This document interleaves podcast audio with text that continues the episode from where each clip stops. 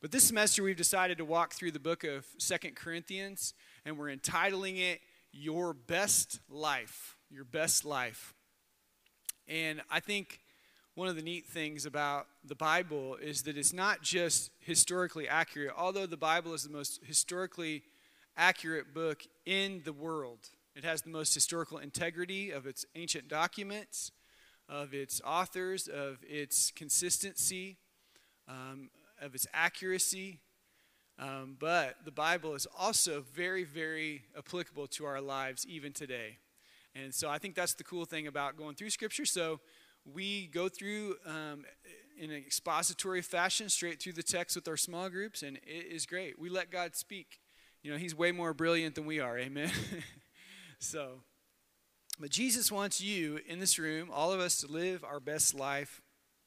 And since we believe that Jesus is the way, the truth, and, and the life, we think the best life advice you could ever get is from Jesus. Would you agree with that?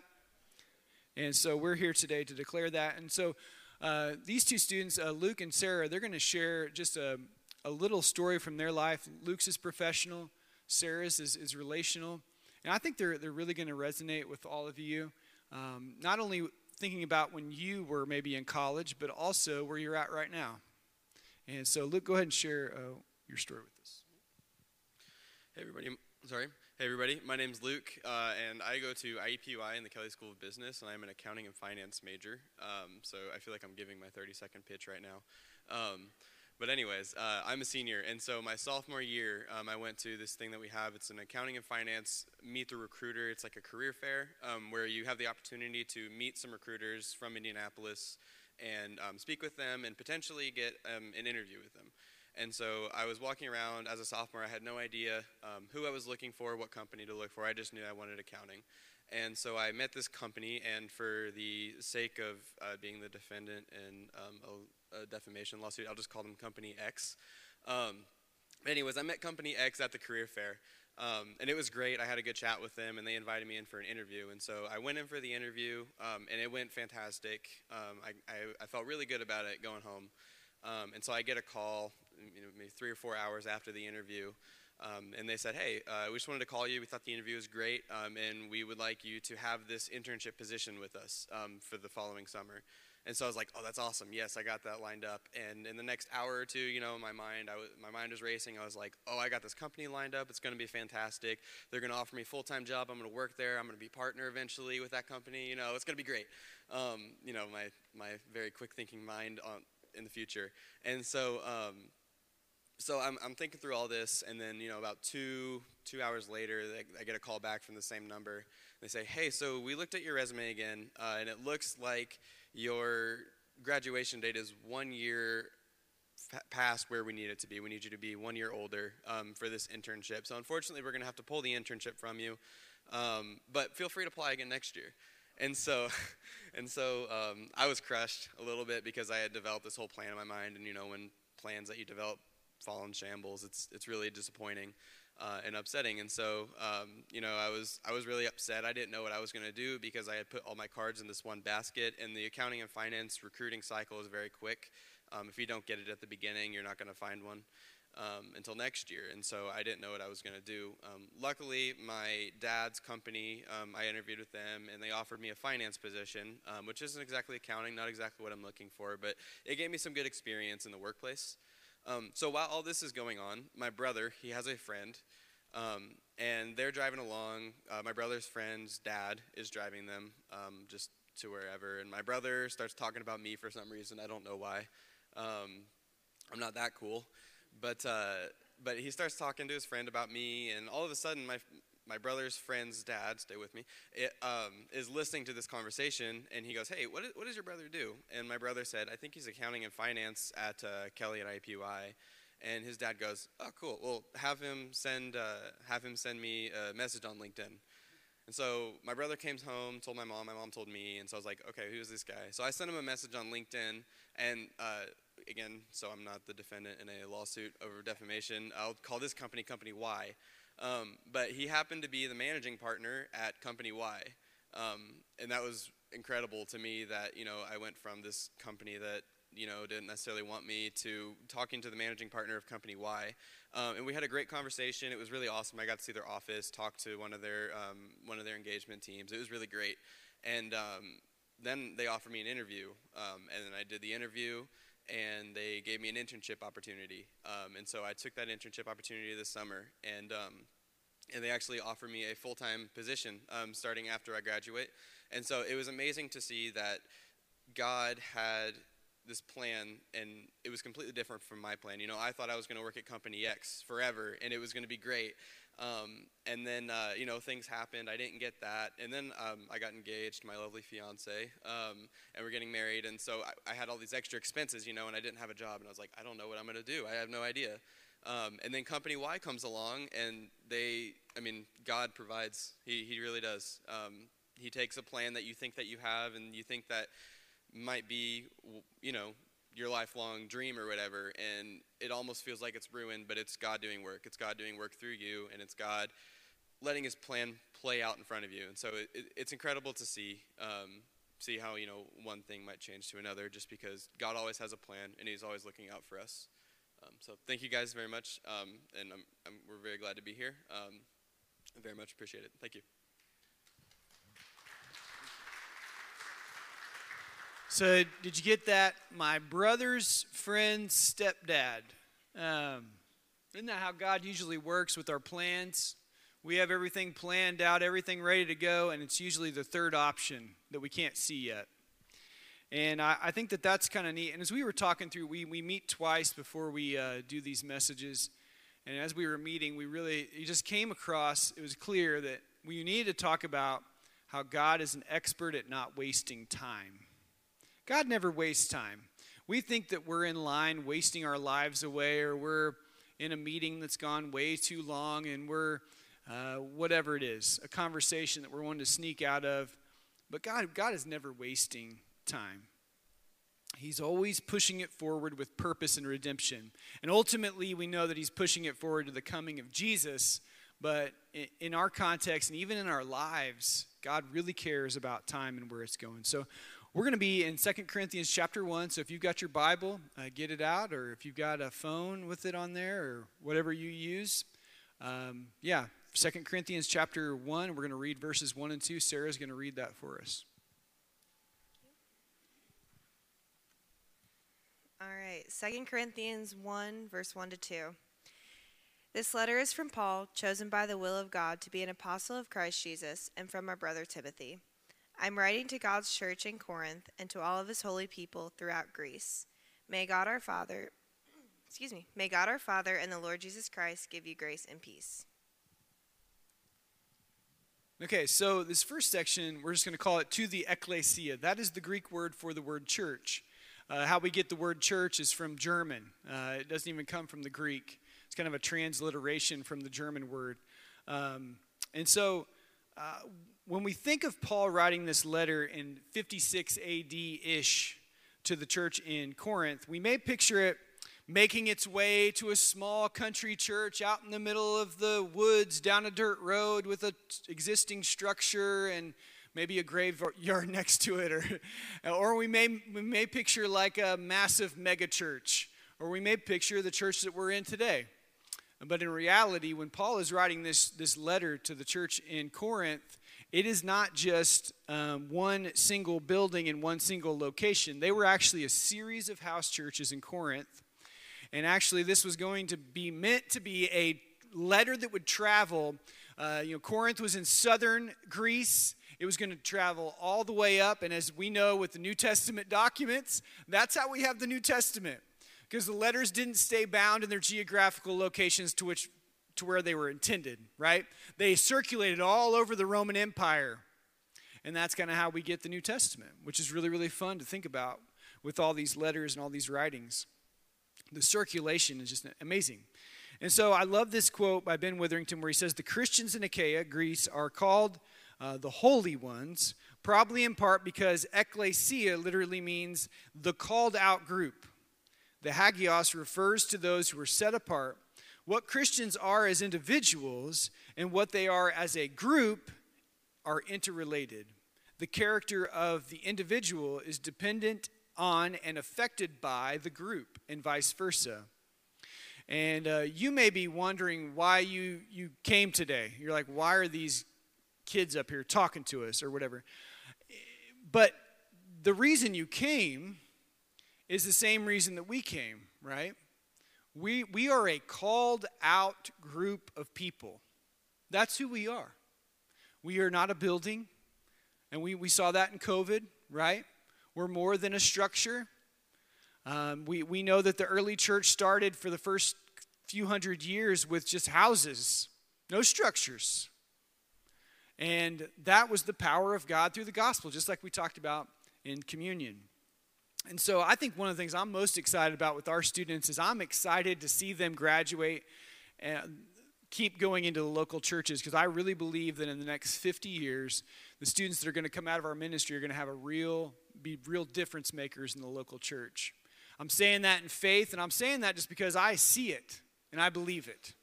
And I hope that you're as excited about the next generation as I am. I know we, we have a lot of things to be negative about, we have a lot of things to be positive about uh, when it comes to their faith in Jesus. Not that they're perfect, but it, it really it just starts with one church member, one church member, one student. Having that one church member, that one student um, to be involved, to say, I'm a part of a called out, holy group of people, uh, and to know that this time we're here together is not wasted time. Uh, this is not wasted time. In fact, it's reinvested time in God's eyes. So let's continue in our scripture. We're going to pick up at verse 3 in uh, 1 Corinthians 1. Praise be to the God and Father of our Lord Jesus Christ, the Father of compassion and the God of all comfort, who comforts us in all our troubles, so that we can comfort those in any trouble with the comfort we ourselves receive from God. For just as we share abundantly in the sufferings of Christ, so also our comfort ab- abounds through Christ. If we are distressed, it is for your comfort and salvation. If we are comforted, it is for your comfort, which produces in your patient endurance of the same sufferings we suffer. And our hope for you is firm, because we know that just as you share sorry, just as you share in our suffering, so also you share in our comfort. We do not want you to be uninformed brothers and sisters about the troubles we experienced in the province of Asia. We were under great pressure, far beyond our ability to endure, so that we despaired of life itself. Indeed, we felt we had received the sentence of death. But this happened that we might not rely on ourselves, but on God, who raises the dead. He has delivered us from such a deadly peril, and he will deliver us again. On him we have set our hope that he will continue to, to deliver us, as you help us by your prayers. Then many will give thanks on our behalf for the gracious favor granted us in answer to the prayers of many. Okay. For your comfort. For your comfort. You check that out in that scripture. Everyone in our world today is trying to make sense of their pain. We see it reflected in a million negative ways where people don't know how to deal with their pain, so they medicate in various ways. And uh, that's how we end up with a lot of the craziness in our world today, of course. But as we read through the Bible, we see that pain and affliction are being talked about in ways that might surprise us uh, because we, you know, many times we go through life, uh, especially when we're young, trying to avoid pain. How can I avoid affliction? How can I avoid this or that? And in the Bible, we really don't see that written down in the pages.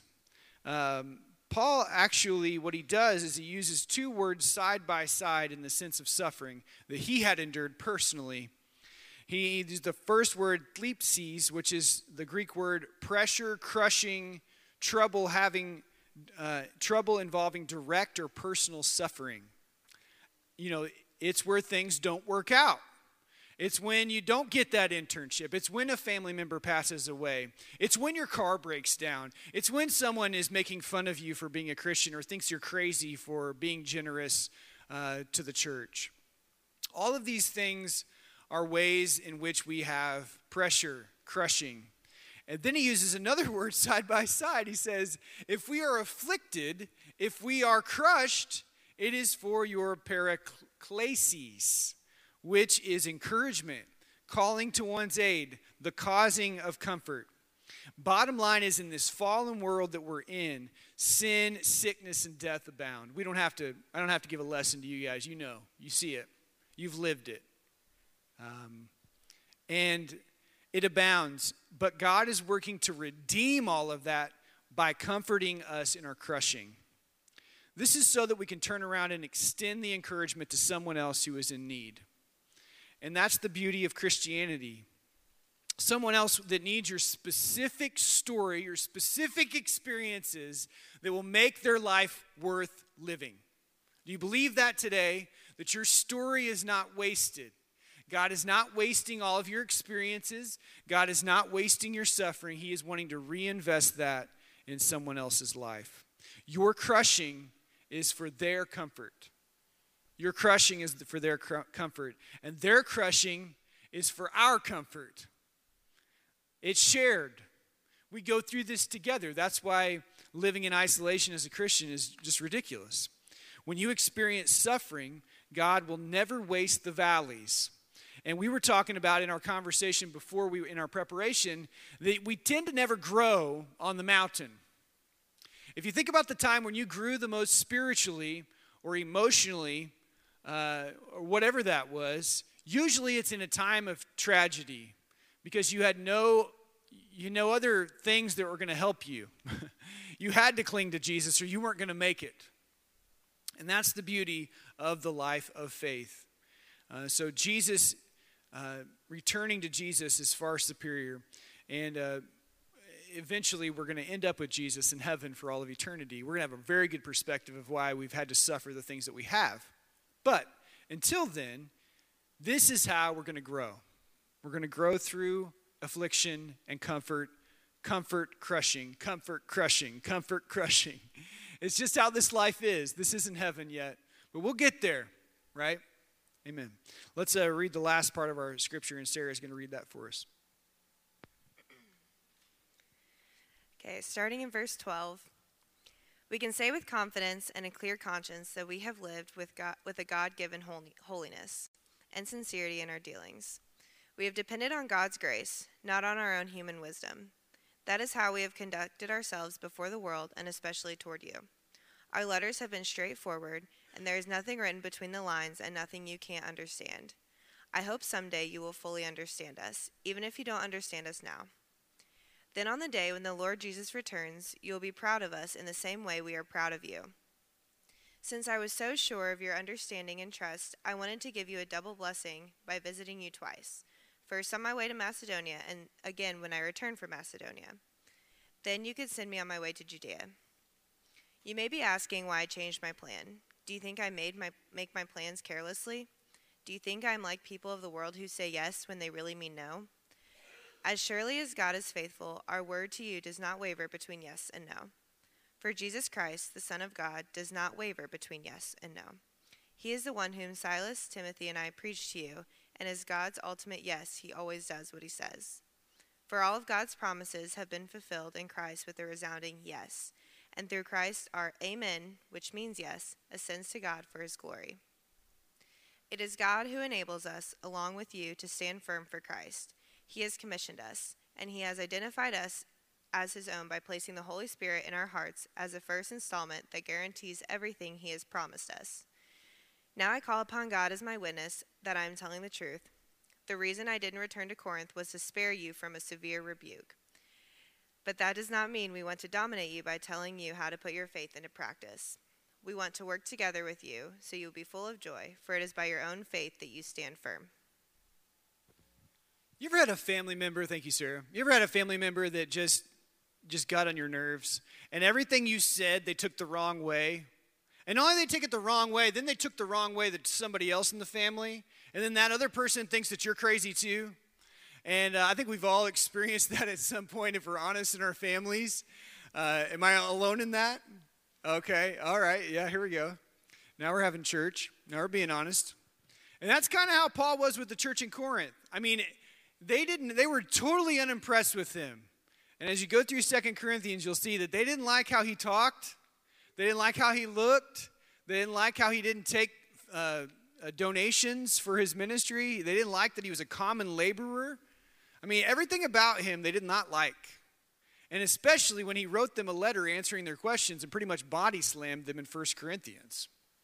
And so, just to back up to tell you how the kind of the church started in in, in uh, Acts chapter 18, this is the beauty of the chap the book of Acts is that we get to see in context what was happening with these letters that were written. So, uh, the church in Corinth started in Acts 18, and it started in the synagogue. They caused this big, uh, you know, Paul was always stirring up trouble, right? always getting kicked out of town, stoned, uh, mistreated. And so, in this instance, they, uh, they, the, the message was not received positively, but yet some believed.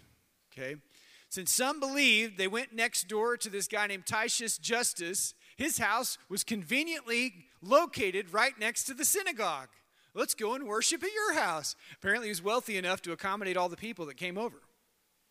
And so that's kind of how the church started in Corinth. And Paul stays there for 18 months, and while he's staying there, uh, then he moves on to Ephesus, and while he's staying in Ephesus for three years, they send a bunch of questions his way, and then he writes a letter to them from Ephesus, answering their questions. And he soon follows with a visit in person, and it doesn't go well, as we read in, in Second, uh, Second Corinthians. It doesn't go well. His uh, return to Corinth, uh, they're pretty upset because of the things that he wrote in First Corinthians. I'll let you read that book to figure out why.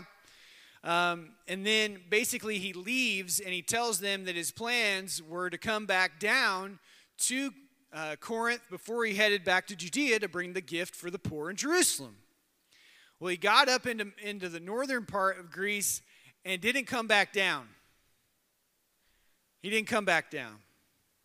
He said, and as Sarah read, I did it to spare you from another rebuke. wow. Uh, that just makes me feel uncomfortable as someone that doesn't like conflict. Um, and so, as God would have it, Paul would make his back, way back to Corinth uh, a third time, um, and that's where he would end up writing the book of Romans, a lot of people believe. But many of us, we make our plans not realizing that they may conflict with the preferred future that God has in store for us. We say, I'm going to do this on Monday, Tuesday, Wednesday, Thursday, Friday, Saturday, Sunday. And we, we have all these plans and all these things that we've got going. And um, like, like Luke said in his story, we don't like it when plans don't come together. This place of disappointment is where we realize that we think that trusting God is optional when we have plans. And not that we shouldn't make plans, not that we should chuck our calendars. I'm not saying that. You would get fired uh, if you did that. But even when plans change, God isn't wasting the process. And, he was, and what came out of it, since he didn't return back down to Corinth, he ended up writing the second letter to the Corinthians that we're, we have in our Bibles today. I say that's a pretty good trade off from not visiting Corinth, in my opinion. Um, so as we head into our uh, the uh, you know toward the end of our message, Sarah's going to share a story, and then we're going to jump back into the Scripture and, and have some portable things that we can take with us. I think you're going to really enjoy what Sarah has to say as well. Thank you. Excuse me. Um, so, like Andrew said, my name is Sarah. I am also a senior at IUPUI, um, also studying accounting. So you have some business business students up here. Um, so my story um, is, I feel like very relatable to a lot of people my age. But I think the overall message can relate to a lot of people at any stage of life. Um, so, like Andrew said, sometimes when you're waiting on things, it feels like God is wasting time. Like, why have I not? For me personally, um, everyone in my life is either getting engaged, like Luke and his fiance, getting married. One of my best friends is married. Um, it feels like everyone around me has someone, and right now, like that's really frustrating for me. Um, and I think that's it can be frustrating for a lot of people. Why, you know, why do I not have kids yet? Why have I not got that job promotion yet? Why have I not? Why has this relationship um, not been not been healed yet. And so it seems like you're just waiting around, waiting for God to fix things. And so for me personally, I continuously, especially in college, uh, my first few years, got caught up in the ideal idea of relationships, and I felt like I was missing out on what God had right in front of me. How was God using me at IUPUI? I'm originally from Evansville, Indiana, so about three hours southwest. God, why did you bring me all the way up to Indianapolis I, feel like I'm just sitting around waiting for you to do something in my life. And I felt like I was missing out on what God had right in front of me while I was in that period of waiting. Um, and so I prayed for practical steps. God, what do you want me to practically do in my life? Because, you know, I, I love the church. Sometimes, though, people can say things like, oh, the right guy will come whenever you're least expecting it. Or, oh, just, he'll, you know, he'll come when you're not looking for him. It's like, okay, that's great, but like, what do I do in the, while I'm waiting for that? Like, what does that actually mean? Um, I, again, I really appreciate the advice, but like, what does that mean? And so I was praying for practical steps. Um, and I think it's different for everyone and, and every situation where it feels like you're waiting for something. Um, and so I was reading this book. It's called Outdated by Jonathan Pokluda. I don't know if I said that right. He's a Christian author, and um, it's basically just about dating in, um, in, in this generation right now and how different it was, how different it is now from back then. Um, and so some of these, again, are just practical steps for my life right now and for people in my um, like in my situation but again they're going to be different for whatever people are waiting on in their life. Um, so some of these things i think people can relate to now and it's it, god calls us to in the bible. Um, so one is take an international trip once a year and share the gospel to the unreached areas of the world. Again covid kind of limits that. It's a, a lot limited now but that's something that you can do. Share the gospel in a secular workplace.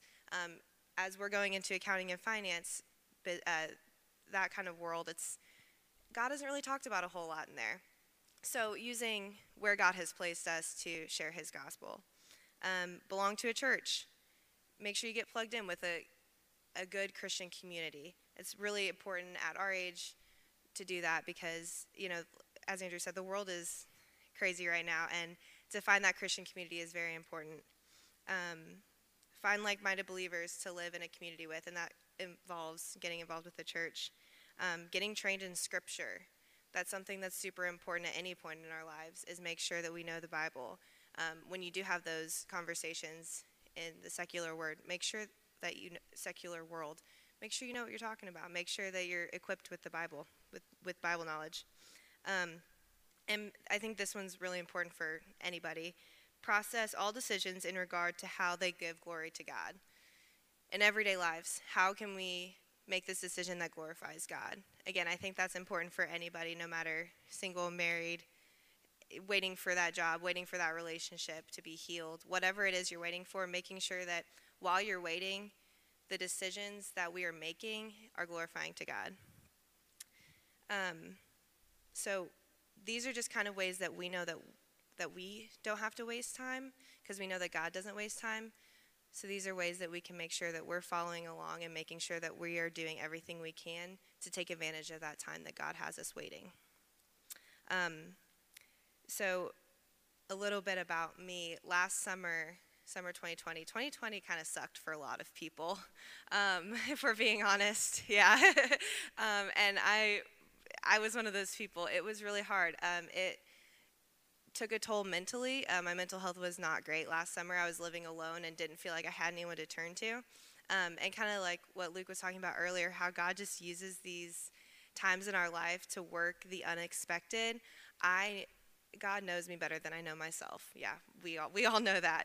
Um, and I felt like I didn't have anyone to turn to, and I knew that if I was with someone at that time, if I was dating someone, I would want to turn to them instead of God. And because I didn't have anyone, I had to turn to God. Like Andrew was saying, we like we turn to God most when we're in those valleys. I was in a valley and I had no choice but to turn to God. And he was working in my heart in ways that I had never known before, that I didn't I did not expect and that I would look back now and be very grateful for. Um, and so I've I've prayed for years, God, help, help me prepare my heart for my future husband. I don't, I don't know what that means. I mean, I know it sounds good, but I'm like, okay, how? It sounds like a prayer that I should be praying right now. But God heard that, and that's how He's doing that. He's preparing my heart right now by making me wait and and helping me learn all of these things and drawing me closer to Him, so that I am prepared for whenever I meet that person. And how I can use all these things He's teaching me in my everyday relationships, in my friendships, in the classroom, and in the workplace. How can I use these things I'm learning? Practically, and how can I glorify God in my everyday life? Um, so, yeah, I just want to emphasize God doesn't waste time, so we just have to make sure that we don't either um, just by waiting around. So, I just encourage everyone just take advantage of the time that you feel like you're waiting to spread glory for God. Thank you, Sarah. Yes, yeah.